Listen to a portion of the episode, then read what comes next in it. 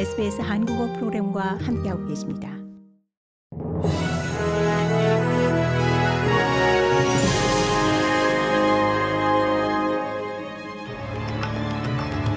(2022년 12월 26일) 월요일 오전에 SBS 한국어 간추린 주요 뉴스입니다. 남호주 긴급 서비스가 헌터 도로가 심각하게 손상돼 볼토 지역 판잣집 공동체 주민들이 대피하기에 안전하지 못하다고 경고했습니다.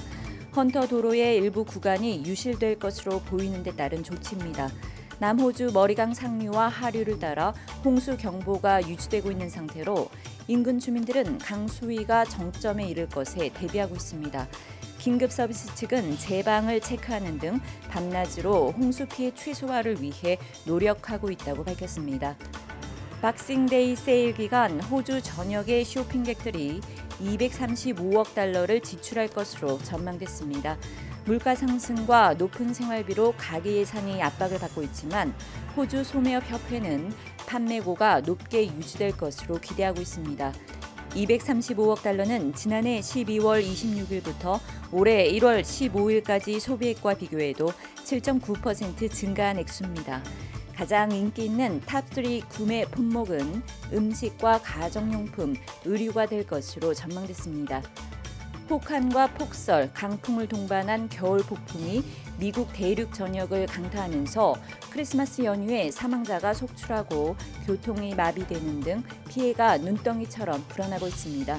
미 주요 방송사들은 크리스마스 직전부터 시작된 겨울 폭풍으로 미 전역에서 최소 약 30명이 숨진 것으로 집계했습니다. 강추위 속 정전 피해도 잇따르고 있는 가운데 크리스마스 이브인 전날 미국에서 국내선과 국제선을 모두 합쳐 3,500여 편의 항공기 운항이 취소된 데 이어 이날도 1,800편 이상이 무더기 결항됐습니다. 중국의 코로나19 환자와 사망자가 급증하면서 방역 당국은 이를 감염 통계를 발표하지 않기로 했습니다. 장례 서비스의 과부하가 걸리자 광저우 당국은 내년 1월 10일까지 연결식 등의 의식 없이 화장만 가능하다고 발표했습니다.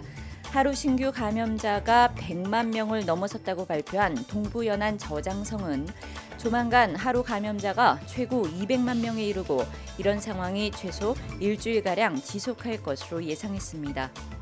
고국에서는 이태원 참사와 관련해 박희영 서울 용산구청장에 대한 영장실질 심사가 오늘 열립니다. 박 구청장은 헬로윈 기간 안전사고 예방 대책 마련을 소홀히 하고 참사에 부적절하게 대처한 혐의를 받고 있습니다.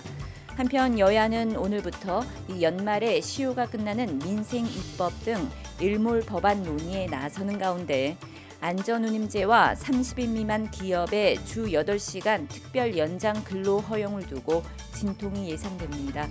이상이 12월 26일 월요일 오전에 SBS 간추린 주요 뉴스입니다.